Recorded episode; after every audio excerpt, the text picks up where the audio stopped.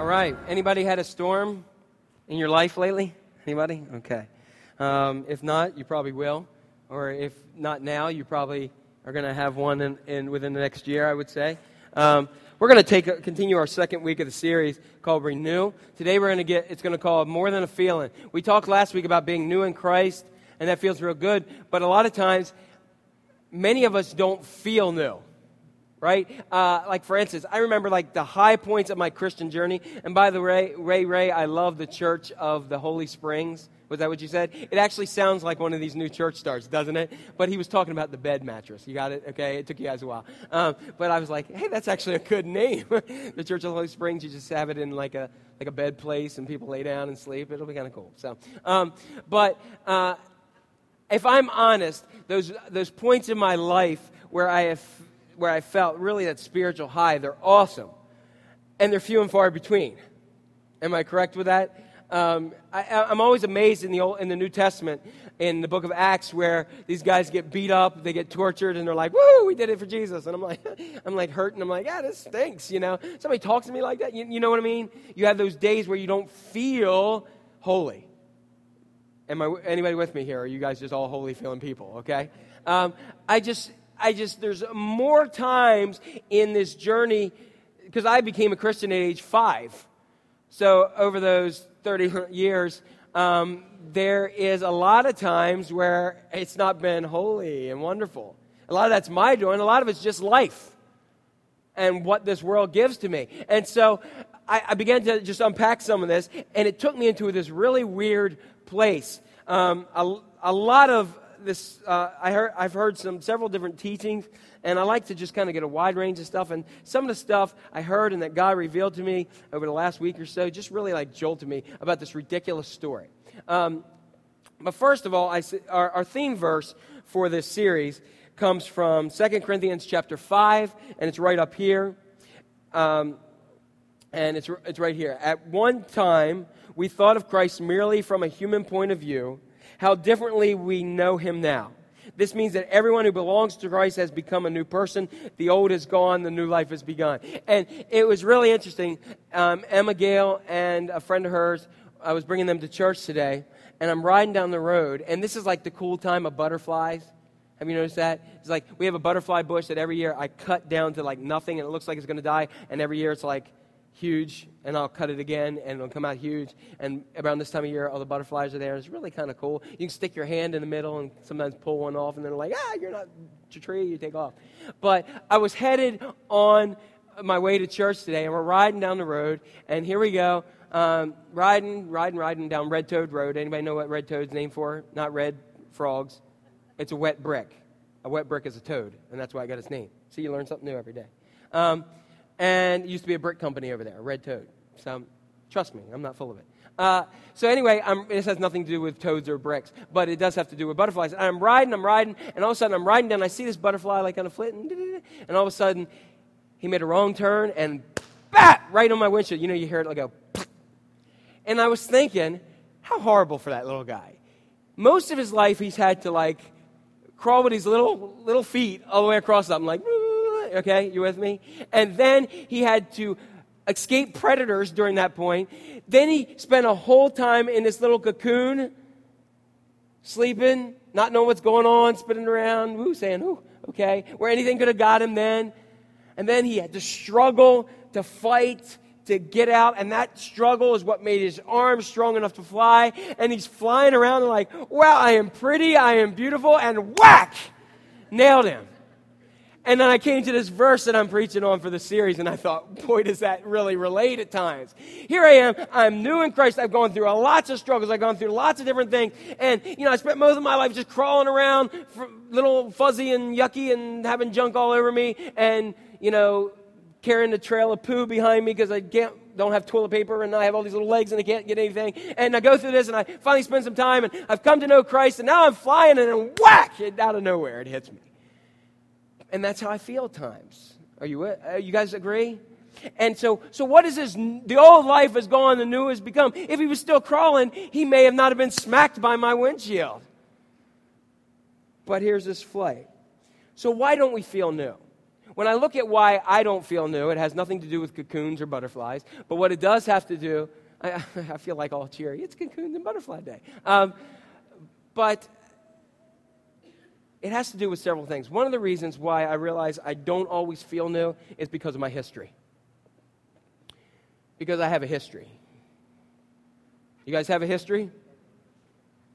And you know how you might be feeling good and going along, and all of a sudden you run into somebody that was part of that history? What does that do to you? It just kind of makes you go, uh, it takes you back to that place, doesn't it? It takes you right back to that moment when you see that person, you're like, you know? And then if you dare see them right after today, like you go to Walmart where Haven Church is after church at Walmart, and you go see, am I right? and people, and then you, you go and you're walking around, and say you see somebody and they say, Oh, where you been? And you say, Oh, I've been to church. Like, yeah, right. You know what I mean? They're reminding you of your history.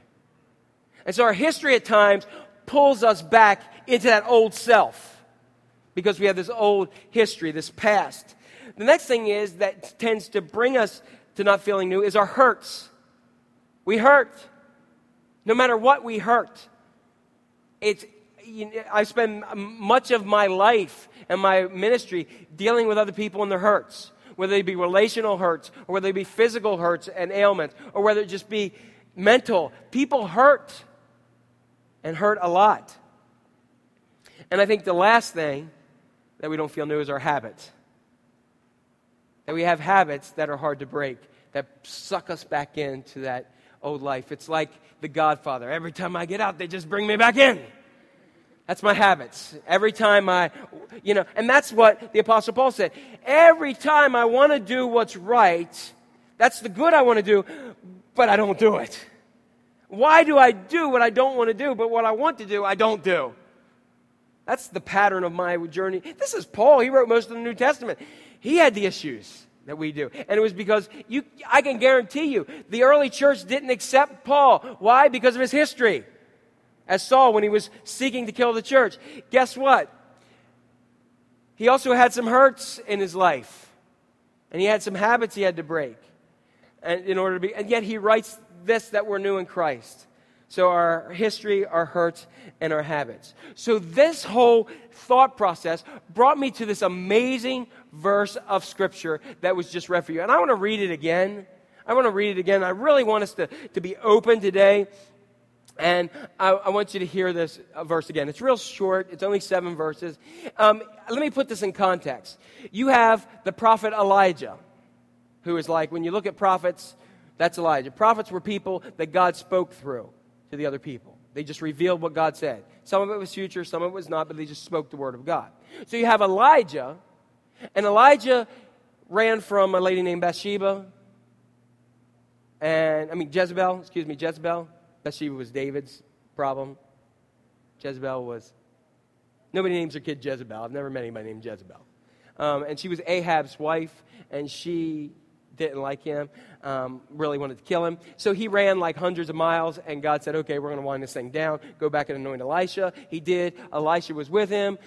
So you got Elijah and Elisha. We're going to talk about Shah, not Jah. I know. You think they had more, more names to pick from. But Elisha now becomes the prophet. And he has some powerful things that happen. He raises people from the dead, gives enough oil to a woman that she never has to go to the gro- grocery store or get oil again. Would that be a blessing from you? If I came to your house and said, You never have to go, this cupboard will never be bare. And every time you open it up, it's like something new, you'd be like, Yes, woohoo, thank you, Jesus, right? And that's what she, what he did for her and raised, uh, raised some people from the dead. He also did all these awesome miracles, him rain and not rain, and I mean, just incredible stuff. He was the man. And then in the midst of these awesome stories is this story right here. You ready? And I'm going to read it again because I know you were probably like shuffling around and not, not really focusing because I was. Here we go. The company of the prophets said to Elisha. Now, when Elisha took over at the beginning of his ministry, people began to yell and say, Where's the God of Elijah? They had nothing. They had, people had, had no faith. The churches were empty. And people were turning to other gods and they're like, Where's the God of Elijah? And then we have several chapters later, and here's what it says The company of the prophets said to Elisha, Look, the place where we meet is too small for us. Let us go to the Jordan where each of us can get a pole and let us build a place there for us to meet. And he said, Go. Then one of them said, Won't you please come with your servants? He said, I will. Elisha replied, and then he went with them. They went to the Jordan and began to cut down trees. As one of them was cutting down the tree, the iron axe head fell into the water. Oh no, my lord, he cried. He cried out. It was borrowed. That could be the message for all of us right here. Something you borrowed ain't going well. Maybe we borrow everything in life. Um, but that's not what we're going to talk about, so don't worry. Um, the man of God said, Where did it fall? And when he showed him the place, Elisha cut a stick, threw it there, and made the iron float. Lift it out, he said. Then the man reached out his hand and took it. All right? I, I just kind of want to start kind of in reverse, and we'll, we'll get here and we'll get back to this point. But God wants you to recover what you've lost. But you need to reach out and take it. So, what I want you to do the rest of this time today is I don't want you to passively just sit here. I want you to reach out with your heart and your hand and mind. Like right now, I want everybody to just reach out. Reach out. Okay, ready? And we're just going to start this with prayer today, okay? We good. So, Lord God, I don't know what you want to tell us in this and what this has to do with anything, but this, this account of somebody losing something he borrowed from somebody. But God, I, what I know is that there are people here who have had something, had something from you, and they feel like they've lost it and they just need to reach out and take it. There may be relationships, there may be jobs, there may be something, there may just be faith in you and, and trust in you. And right now, God, I just pray that you'll just have them reach out right now and take it. In Jesus' name, amen. All right, now fist pump the neighbor next to you. Boom. There you go. All right. That's good, isn't it? Everybody good? Fist, fist pump. All right. Here we go. All right, a couple things I want to share in this, and there's some thoughts about this miraculous happening. How many of you would love to see this as a movie? Starring Matthew McConaughey as Matthew McConaughey. Like every movie. Well, you know, every movie he's in, he's Matthew McConaughey. How do you do that? They pay him millions of dollars to be Matthew McConaughey. Um, if Matthew was here, he can, he can, we already took offering, hopefully he gave. Um, but think about it. The prophets are headed to the woods. There's no room in the church, and they go to the Jordan with axes. And one loses the axe head. Ah! Right? Is that a movie you want to see? No, it's like, why is this here? All this great miracles, and, and this guy loses his axe head. You know, this would be like a chapter in my life every day. Where are my keys? I lost my keys this week. Where are my keys? Oh, I need my keys. Where are they? My keys, my keys. I always lose my keys. Um, and everybody goes on a search for me with these keys. A um, couple things that I want to share here is um, what I think, number one, that's really interesting is that I saw when we look at this is it's not the pastor who takes the initiative, but the people. It's not the pastor, but the people who take the initiative. Not the pastor who takes initiative, but the people. How do I know that? Look at what it says in, in verse um, 1 and 2. Now, again, in the beginning of this section of Kings, and if you want to read something, go back and look. They're saying, Where's the God of Elijah? Nobody cares about God. God's uh, Elijah, Elisha, nobody cares who you are. God's not here. Now the prophets come and listen to what they say. The company of the prophets, there was Elisha, who's this powerful prophet, and there's all these other prophets. They come to him and they say, Hey, the place where we're meeting is too small for us. We've outgrown the church. So, let's go up to the Jordan so that we can go ahead and do something so that we can go ahead and build a place bigger for us to all together. Isn't that cool? I, I still remember, I still remember sitting in Stephen Stiles' house when we were talking about the future of the church when we had just gotten in here meeting for a while. And I remember Tom Racine saying, Well, we need to start doing something because the money's not going to be there to build tomorrow. And he said a couple other things in Tom's way. And just Joel us and said, Yeah. And he said, I say we don't wait. Let's just start this weekend and announce it. And he was one of the people up here and announced it. And here we are in a few weeks, going to see the first part of that dream. But it started with a vision of people. You see what I mean? And that's what begins to happen. And so when you have that, it, you know, that churches, when they grow, create problems, but they're good problems. I mean, there are plenty of churches in our own neighborhood and in the United States where they have another problem. They have too much space and no people. You know, remember the other thing? The church is not a, you know, the church and the people. And you, when you were a kid, you screw it up and you do this and nobody's there. Guess what? Some churches in the United States have screwed it up and there ain't anybody there. And there's other people who need space and there's lots of people, but we don't even have a steeple. Okay? And and so momentum or passion produces problems. Like I can I can tell you today when a lot of our setup crew was, was away, it creates extra problems. Am I right? And we are, I'll tell you, you guys are happy that you don't have to sit on something. We're happy we don't have to set up anything. And it's cool that we have, like Gary mentioned, that he, he said something about the, the young kids who were doing it. It was set up by three or four girls. I think Wayne's daughter today, mine, and one of Miguel's friends, and a couple of Sheila and um, Shyla came in and did it also. That's how that's who set up the chairs, you know. And I'm so glad we don't have to do that. And you're so glad you don't have to sit on a metal chair. Praise God. You're like, I can't wait to sit my butt on something nice and cushy, right? And these, but these are good problems that we have. We could still be meeting in my house and we had major problems. We had, a, we had an immediate momentum problem when the church was two weeks old. Where are we going to meet? When somebody who was coming said, How strong are your floor joists? And I said, Didn't think about that. Imagine calling the insurance company. My, uh, the church uh, caved my floor in. That's a problem. That's a big problem. Um, but that was taken care of as we moved to the dance center initially, and now it's cool that we're going back to that area. You see, in 2 Kings, early, as I said, they're worried about where's the God of Elijah. Now they're overcrowded. They have good problems. The people said, we're the ones that need that see the that need to initiate the progress. They initiated, and Haven has been part of that as as some of that. And I think that's cool when people come to me. I've had several people, not only in building, but in ministry avenues, come up to me and say, Hey, I'd like to do this. And I've seen God work in that. And I think those things are awesome.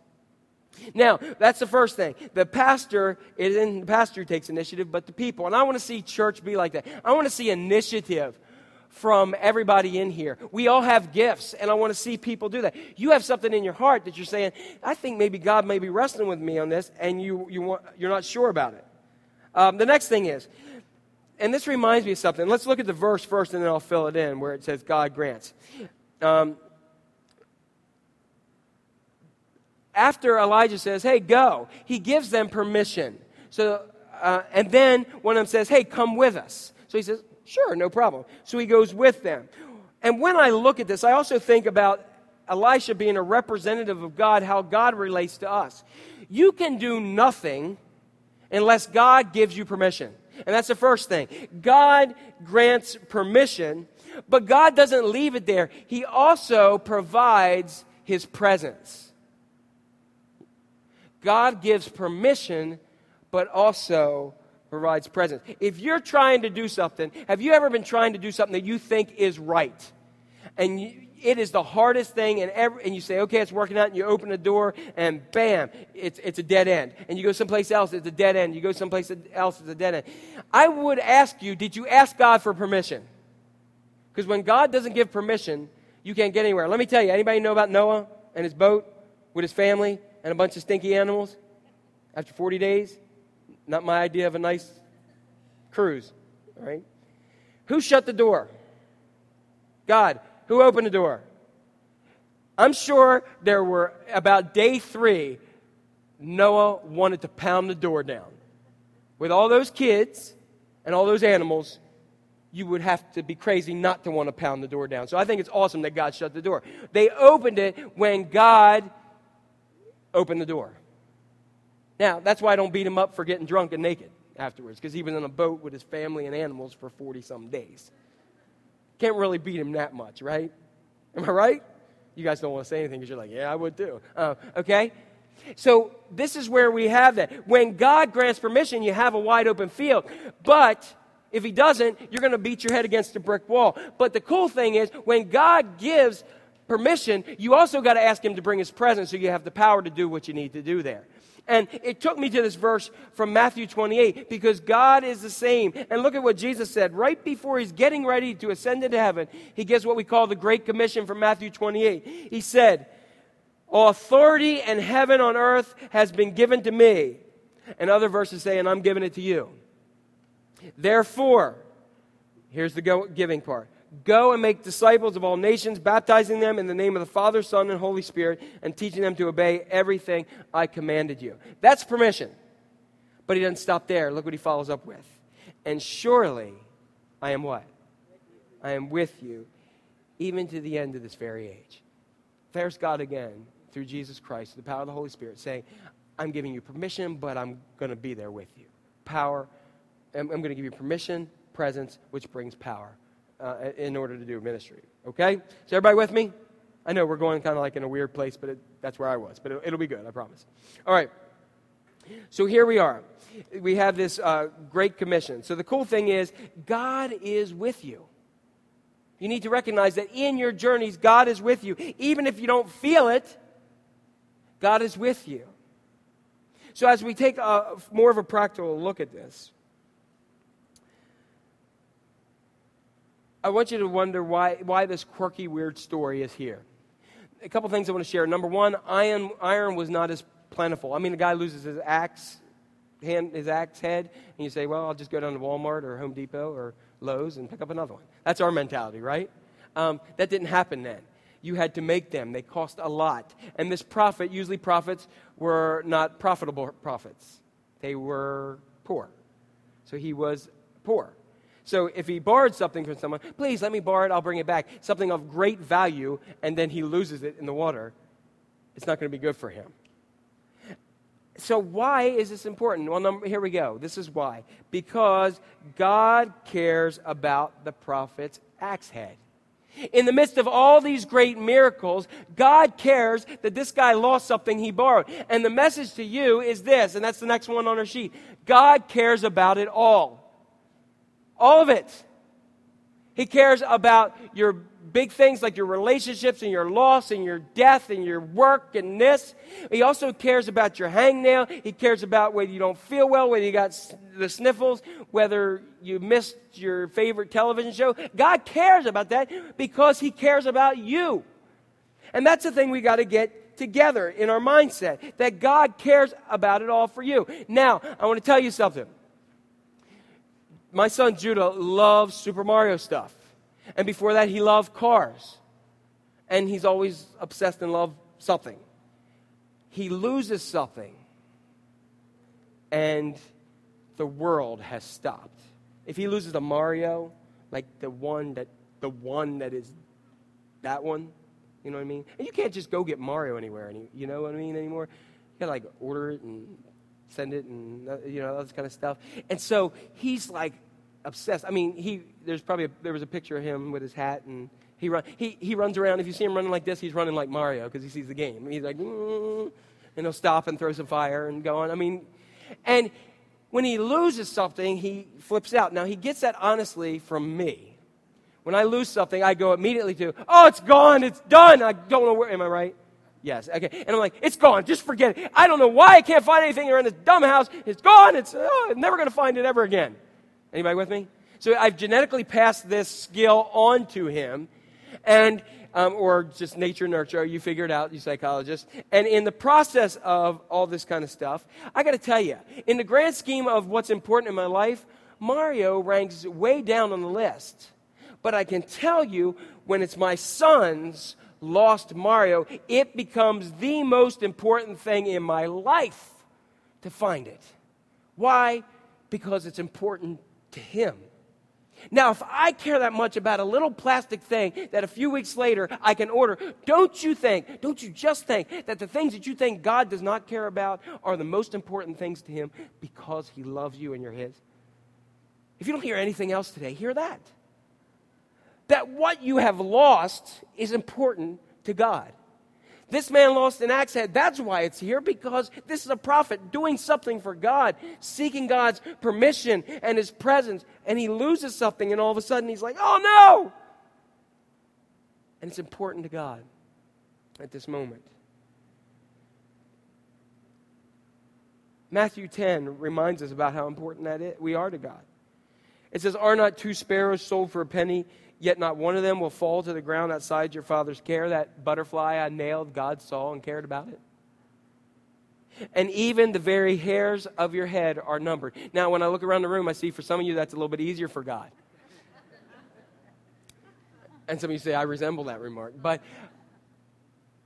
but you know what? That's how much. Have you ever tried to count your hair? I remember when I was a kid, I found that. I was like, there's no way, it's impossible. But God cares that much about you that He counts the hairs on your head. That's God.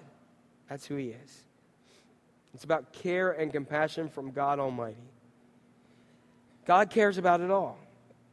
And what I have found in life is number four. It is not the cataclysmic events of life, those major issues, those major things in life that shake us and cause us to lose our passion and momentum, but it is the everyday stuff it is the doldrums. It's the frustration. It's that stuff that I got to deal with every day. Usually, like the big things, then I really lean out to God and trust Him. But it's the things that I just deal with every day and I just accept in my life and say, obviously, that God doesn't care because I'm still dealing with it day in and day out. They're the things, they are the things that cause me to lose what I had. They're the things that get me off track and lose my passion and momentum in life. And as I look at that, I see this displayed right here in this scripture. Will you say where, Jack? And I'll show you. When it says that when they, in verse 5, as one of them was cutting down a tree, the iron axe, the iron axe head fell into the water. Now, anybody ever used an axe? You're boom, boom, and you get into a little rhythm, right? You get into a rhythm. I'm wondering, while he's in this rhythm, how many times he hit that tree without the axe head? He's in the rhythm. Boom. Boom. This ain't doing it. Boom. Right? And I think many of us every day are hitting life without the axe head. Just boom, boom, plugging away, hitting that tree, hitting that tree, and hitting it with nothing and no, no point, no force, nothing to drive it. Nothing at all. He was swinging and swinging away, and he had a choice, and his choices were this. Number one, to keep on swinging away and hope nobody notices. There are some of you that are living life day in and day out that you're, you're, you've been chopping away with no axe head. You're hitting the tree, not getting anywhere, and you're just hoping people don't notice. I'm just going to do it. Just make it through. Just make it through. Okay, almost time to quit. almost time for quitting time. Okay, whoo, we're done. Whew, almost time for me to go to bed so I can get some rest from this life that I have. Oh my gosh, I get some rest. Oh, I got to wake up. Time. I'll put it in modern terms time to make the donuts. Okay? And you're hoping nobody sees. That was his one choice. His one choice was to say nothing is wrong. He's swinging away using his, his effort, but there's no power behind it. Notice he lost the axe head, not the axe. Because one of the things, when you have a relationship with Christ, you don't lose that. You can throw it away. He could have thrown the whole axe in the water. And I think that's one of the reasons why we sometimes don't feel it is because we're still swinging with an axe without an axe head, without any power. And it reminded me of a verse in Revelation chapter 2, and it's to the church at Ephesus.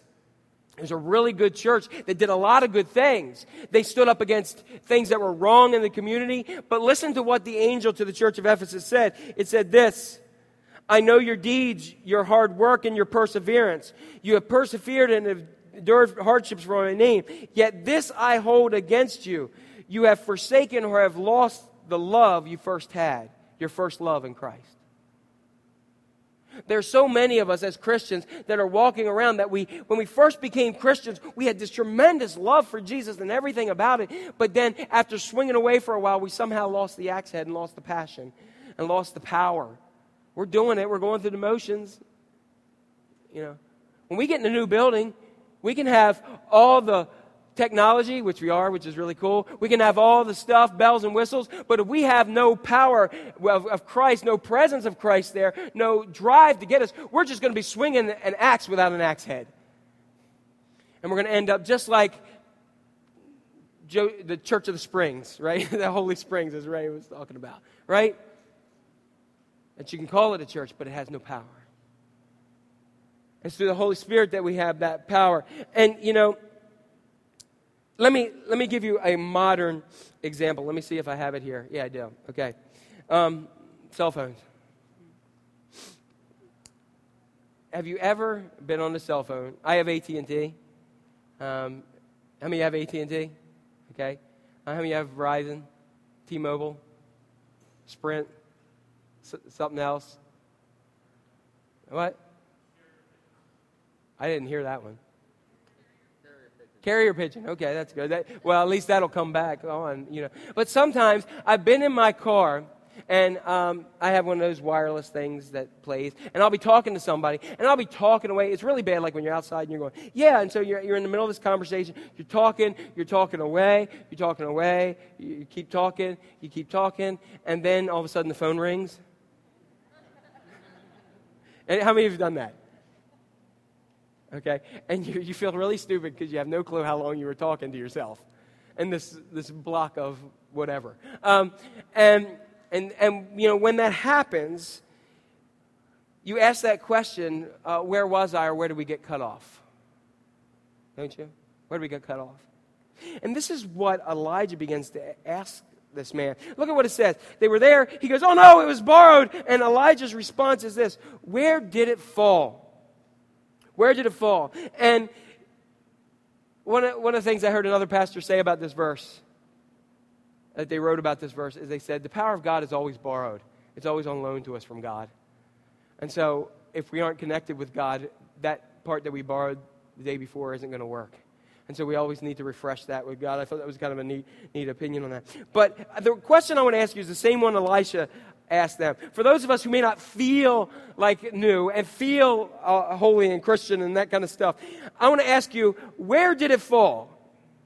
That's the second thing. He needed to find out where did it fall and get help. And so this is what we're going to ask. Where did it fall? And what I want to do in this time, I know I didn't leave a lot of space, so you can write it somewhere. I want you, I'm going to give you a list of questions I've even asked myself. And I want you to just remember what I said. I want you to be able to reach out. Okay? And I'm going to list these, and I want these to be a place where it may help you find out where it fell. Because I think it's really cool that what ended up happening is as you see, where did it fall? And then he showed him the place. Can you imagine this prophet? He's going away and he's going, um, I think it fell in here. I, have golfed before poorly, and I golf, and when you hit your golf ball into the water, you go, I think it went in here, and then you reach in and you pull something out, and that's not mine. That's like from five days, but I got a new ball, and then you're like, you're looking all around for it, right? And can you imagine this guy? He's walking around the Jordan. He's looking and he's looking. He's saying, I think it's like here. Now, God did not need him to tell God where it went. God knew. God does not need you to tell him where it fell. He knows, but he wants you to know where it fell. So let's look at these questions. Number one, you may have been in a relationship you had no business being in, dating or friendship. Or you may have changed your mindset in a relationship that you should have dedicated more of your heart and your life and Christ to. Maybe it's that you shifted a life standard to clay so it was malleable or moldable that should be rock hard, and you begin to compromise. And you begin to lose your integrity.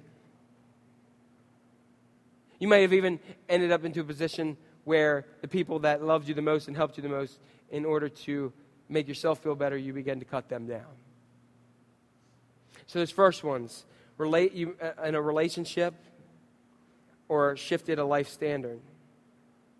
Number three, which I, I got to tell you, um, I heard a comment that uh, about pastors that pastors are starving bakers, meaning that you cook the meal for everybody else, but often you don't have time to take it in for yourself. or don't take the time to cook yourself a meal. You know, you know, like Thanksgivings a lot of time and dinners, people, people will cook them. The other person who cook, cook, cooks, they take care of all. Everybody eats a big swelling mess, and the other person doesn't get anything. And and I find this as a challenge as a pastor, have for all my ministry, and I found other people find the same, other pastors find the same thing. Maybe it's you've stopped spending personal time with the Lord. You've, you've, God is out of your calendar. Your life is too busy for God. Maybe you're not embracing a spiritual discipline like prayer or, dare I say, the F word. No, not that one, fasting. Fasting where you deny yourself food in order to focus on God. You know, when you deny yourself food, anybody happy when you deny yourself food for a while?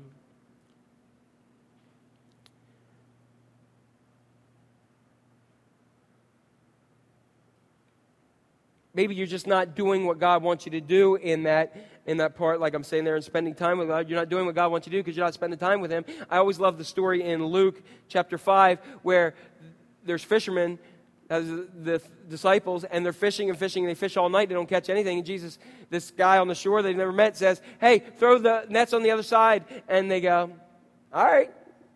I find that really humorous. Did you love when people come that don't do your job and tell you how to do it? If there's anybody who's in the medical field, there are people who are always telling you that, right? And so you do that, and then all of a sudden, here he goes they do it and they have so many nets, they're full. But the really cool verse at the end is Jesus said, Follow me. And they left it all and fell. They, they fished all night, caught nothing. They had the keep of a lifetime and they left it all there. Maybe you're not hearing what God wants you to leave someplace and you've lost something because you can't find out what God wants you to leave to take somewhere else. Maybe you've been lazy about church attendance. You're dull by not attending. For instance, how many of you go to the gym? How many go to the gym and work out? Okay. You go to the gym. If you go to the gym once every couple months, how good that's going to make it. Or if you go once every couple weeks, how good that's going to be for you. Not very good. Not very good at all.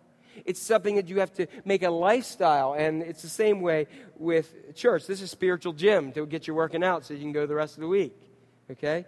But one of the coolest things was the trainer I had and the trainer Pete had, he didn't work out with me. Actually, at first I was like, really? But you know what? He said, if, if you don't do it on your own, you're not going to do it. And he's right. And I, he haunts me when I don't want to do it. You know? And so we, we deal with those things in life as well.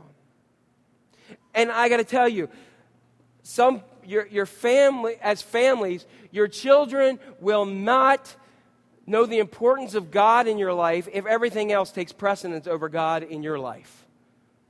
They won't know that. It's a lot easier to see what, hap- what you do rather than what you say. Okay, number five.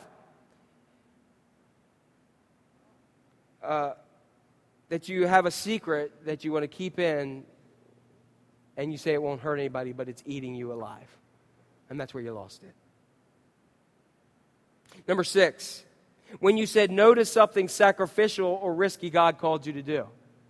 That's where you lost it. God had you to a place where He wanted you to do something, and then you went and let it go. I, I've seen in my life a person who's going to have a major breakthrough in their life. And they come to a point, it was coming out of their mouth, and right before it came out of their mouth, they stopped and closed ranks and boom, took the opposite. And that they're still bound by that because they wouldn't let it go. Maybe you stopped walking by faith and now you live by human reason and sight. I got to tell you, I even said this the other day. Shame on me. This is confession time. I even said this to me the other day. I, to, I think it might have been Melissa or it might have been somebody else. I was like, man, you know what was really crazy? I left a guaranteed job in order to start a church and didn't have a clue that it was going to do anything with a family, and Melissa w- wasn't working like she is now. That was crazy, wasn't it? Wasn't that crazy? Go home, go home today and tell your significant other that you're, you're quitting everything and going somewhere to start something and see the way they look at you. They will tell you you're crazy.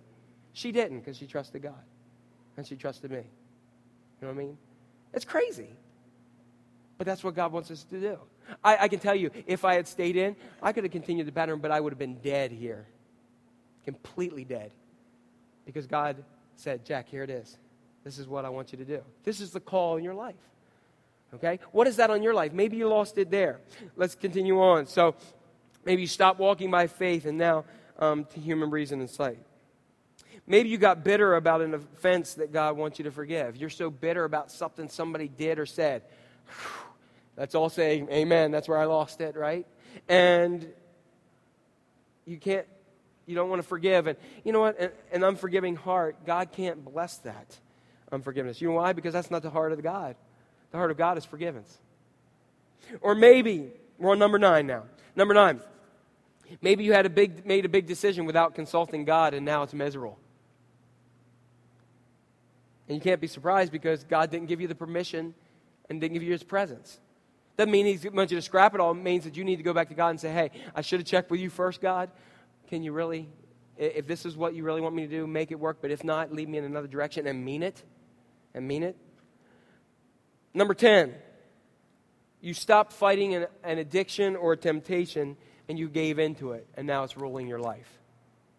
I cannot tell you how many people over the years I have seen that are passionate for God and on fire when everything is good and clean and nice.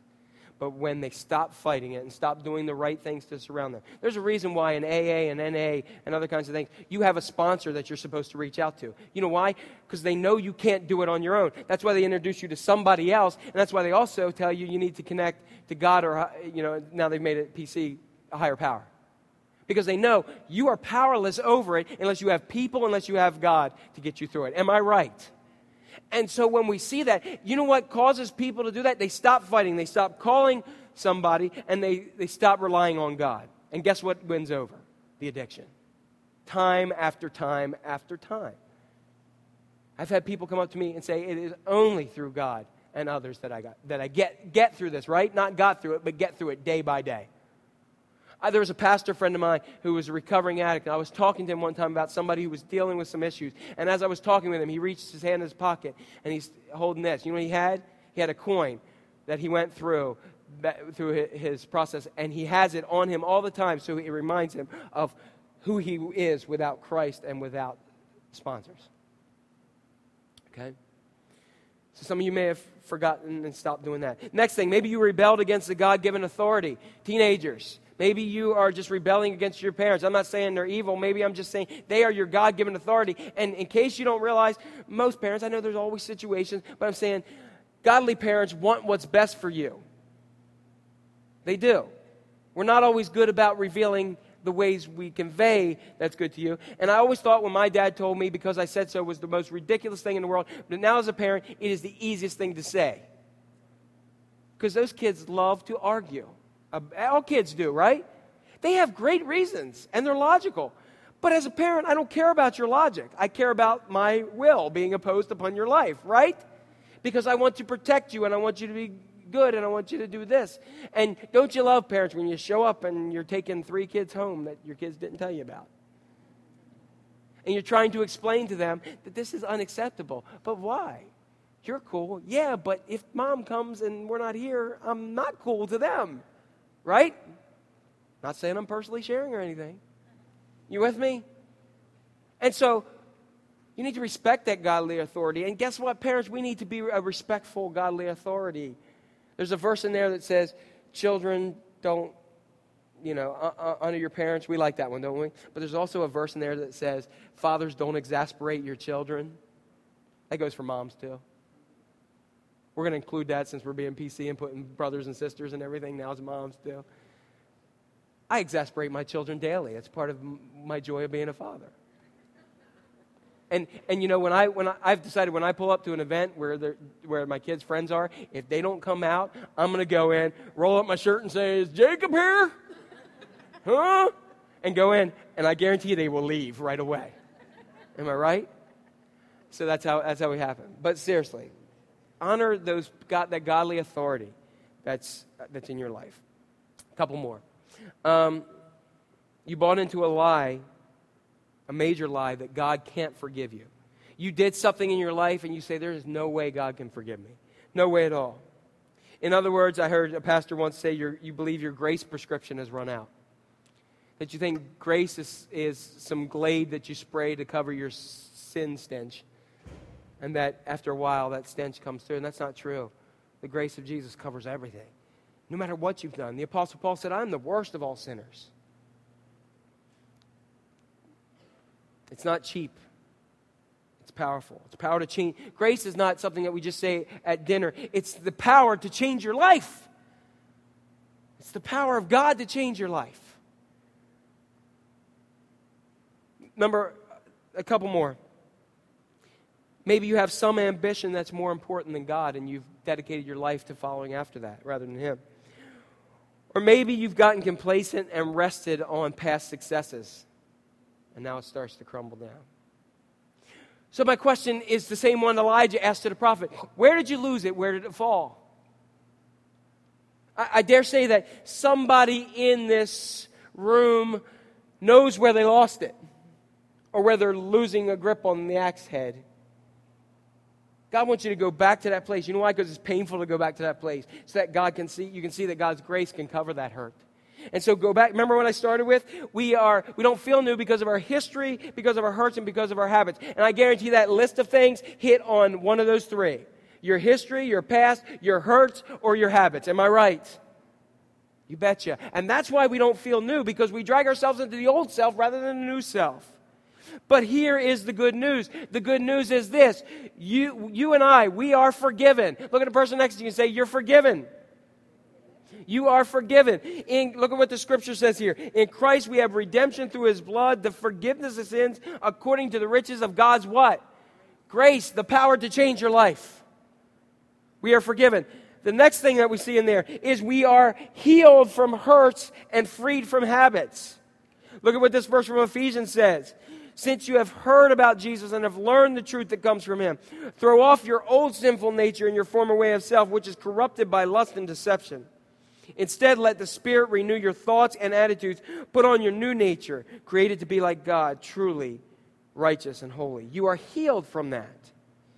And here is the last coolest thing the good news is our God specializes in recovering what was lost. Now, how many of you have ever typed a paper on a computer? Or something that you needed? I remember when computers were relatively new, when, when like the original version of Word, like where you went from WordPerfect to Word. Remember WordPerfect? And I remember um, typing, and I had this paper that was needed to be done. It was long, and I and like me, the procrastinator I am, it needed to be due the next morning, which actually meant about in two hours. Okay, and so I had it all typed out. I'm down in this little cold office in my computer, and um, in an old house, and I'm sitting there. I have it all done. I'm ready, and I get ready to go, and all of a sudden, the demons came out of my machine and locked everything up, and I had that wonderful blue screen. No! Right? And fortunately, I knew somebody who also was up at that time who was doing the same procrastination as me. And I called, I'm like, help, help, I need this. Ah! You know, and they said, here, do this, this, this. And I learned about system recovery. And I learned that Microsoft Word has a recover tool in it. And it comes back on. I'm like, yes, when I see you today, I'm tired. I'm going to kiss you, right? I'm, I'm going to kiss you. I don't care who you are. I'm going to kiss you. And I was so thrilled. I print it out. I'm good. And it's like, yay. And I'm so thrilled. I get it out. And then as I look, that is how I feel a lot of times in my spiritual journey. That, and here's the last one Jesus is God's recovery tool.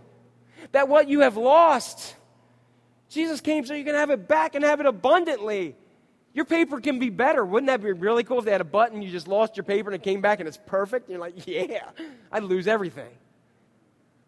Look at what it said, like in Matthew 7, uh, 17, 10, uh, Matthew 19, 10. I think we have it up here. Do we have, do we have any other scriptures up there?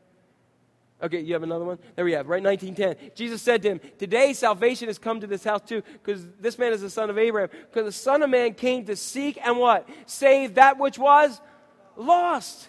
Jesus is about finding lost things. Next verse. We have another verse here from Luke uh, uh, 4 18, I believe, where he said, Do I have that one?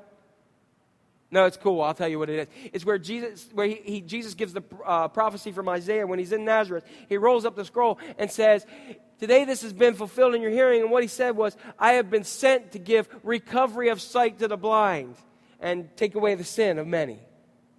Jesus is the recovery tool for your life. So, as the praise team comes forward, um, I heard a pastor share this, and I wasn't going to do this. But today I was running and I thought God wanted me to use it. I was going to use another illustration for another day. Um, and we're going to we're to do communion. So here's how I'm going to do communion today. We're going to say, Lord, we're going to ask you to bless the body and the blood of Christ as Jesus took the bread and broke it, gave it to his disciples, and said, This is my body which is broken for you. Take and eat this in remembrance of me. This is my blood shed for you and for many. Take this and drink this in remembrance of me. This, and God, let this be the body and blood of Christ. This is what brought God's recovery tool.